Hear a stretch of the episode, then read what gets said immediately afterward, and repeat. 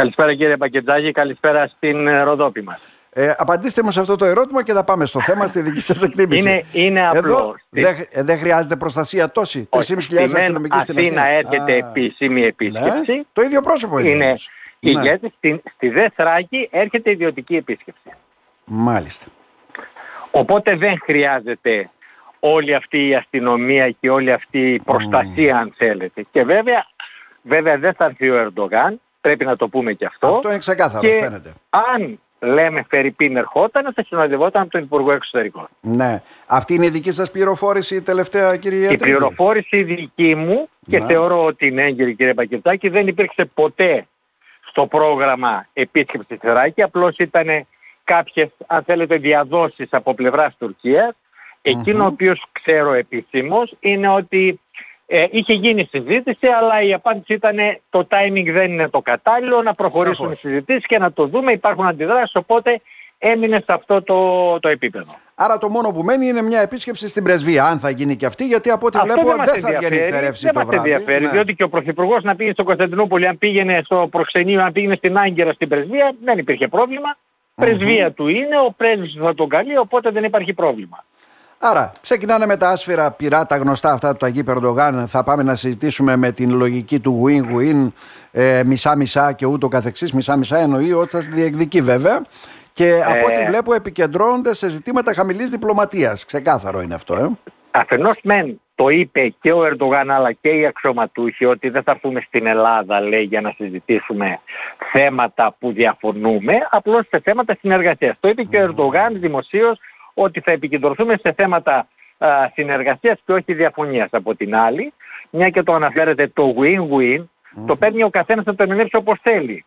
Για τον Ερντογάν το win-win σημαίνει τα δικά μου δικά μου και τα δικά σου μισάικα, μισά-μισά δηλαδή. Μισά-μισά, ναι. Αυτή Έτσι. είναι η λογική. Εμείς το παίρνουμε διαφορετικά το win-win, ότι αυτή η κατάσταση, η ηρεμία που δημιουργείται πλέον σε αυτό το στάδιο της προσέγγισης που υπόψη την ένταση δεν τη δημιουργούμε εμείς, η Τουρκία τι δημιουργεί.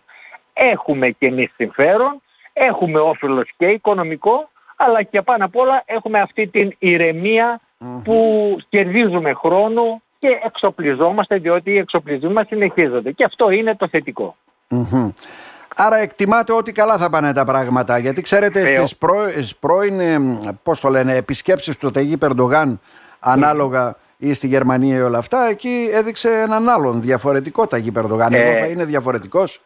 Θα, θα επισημάνω δύο πράγματα. Παρακαλώ. Η Γερμανία που πήγε ήξερε εκ των προτέρων διότι είχε πάρει τις επιστροφές του από τη Γερμανία ότι δεν θα συνενέσει στην πώληση του Eurofighter. Το ήξερε από πριν.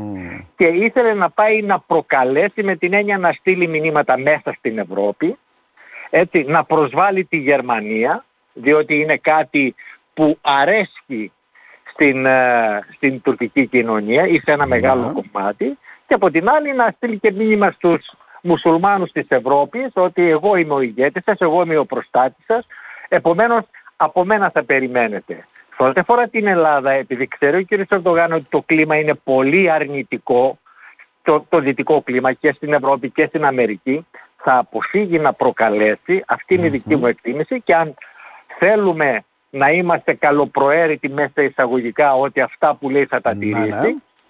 θα δούμε όμως, α, σημαίνει ότι δεν θα ε, προκαλέσει. Από την άλλη, αν βέβαια ξεφύγει ο κύριος Ερντογάν, θα πάρει τις απαντήσεις που του αρμόζουν και mm-hmm. τις απαντήσεις που πρέπει να πάρει. Μάλιστα.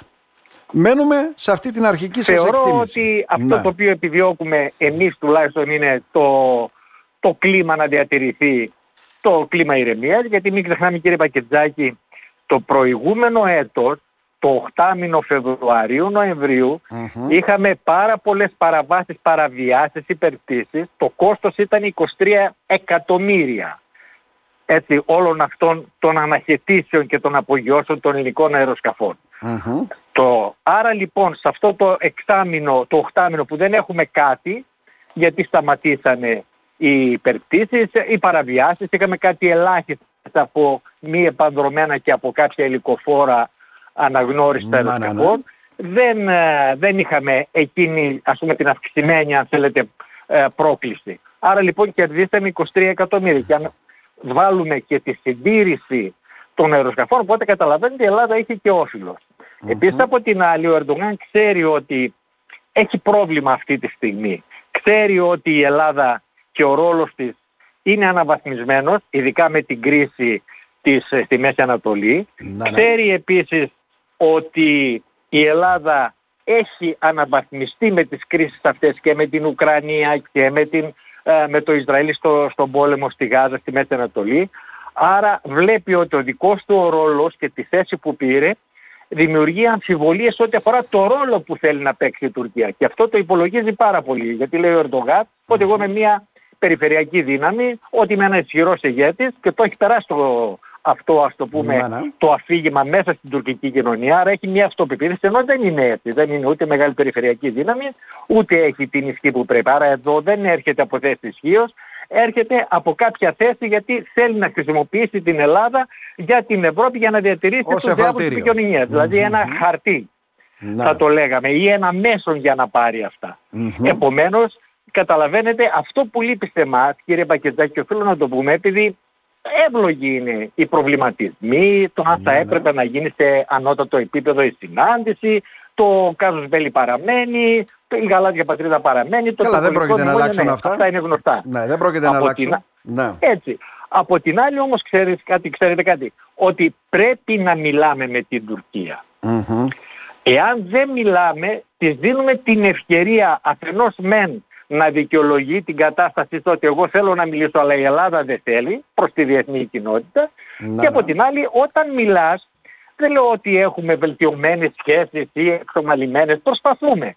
Δεν του δίνεις την ευκαιρία να προσθέτει ή να επανέρχεται στα ίδια και στα ίδια. Γι' αυτό λέω και είπα και σήμερα ότι ο Ερντογάν άλλαξε 170 μοίρες, όχι 180 κύριε ναι, ναι, ναι, ναι, γιατί το 10% ή 10 μοίρες είναι ότι είδαμε Αναφέρθηκε ο κύριος Ερντογάν πριν στη Θεσσαλονίκη, πολιτιστικά σύνορα. Αναφέρθηκε ο κύριος Φιντάν στην τουρκική η οποία δεν ισχύει, είναι μουσουλμανική θρησκευτική μειονότητα στη Θράκη και πρέπει να το λέμε φωναχτά, ναι, ναι. να το πω έτσι. Και βέβαια είχαμε και τον Αγέν, τον αρχηγό ναυτικού της Τουρκίας, ο οποίος αναφέρθηκε πάλι στην αποστρατικοποίηση και στην ε, ε, κυριαρχία, την αφισβήτηση της Ελλάδος. Άρα λοιπόν έχουμε συμφέρον και νομίζω ότι η πιο αποτελεσματική επιλογή της χώρας μας που έχει αποδειχθεί μέχρι τώρα είναι να μιλάμε με την Τουρκία, ξέρουμε ποια είναι, δεν έχουμε πρόβλημα, δεν έχουμε φοβικά σύνδρομα εμείς. Εμείς ποτέ δεν φοβηθήκαμε την Τουρκία και ειδικά τώρα που είμαστε ένα σκαλοπάτι πάνω σε ό,τι αφορά την αποτελεσματική μας ικανότητα. Μάλιστα. Κύριε Ιατρίδη, να σας ευχαριστήσουμε θερμά για τα σχόλιά σας. Και εγώ, να είστε καλά, καλή συνέχεια. Να είστε καλά.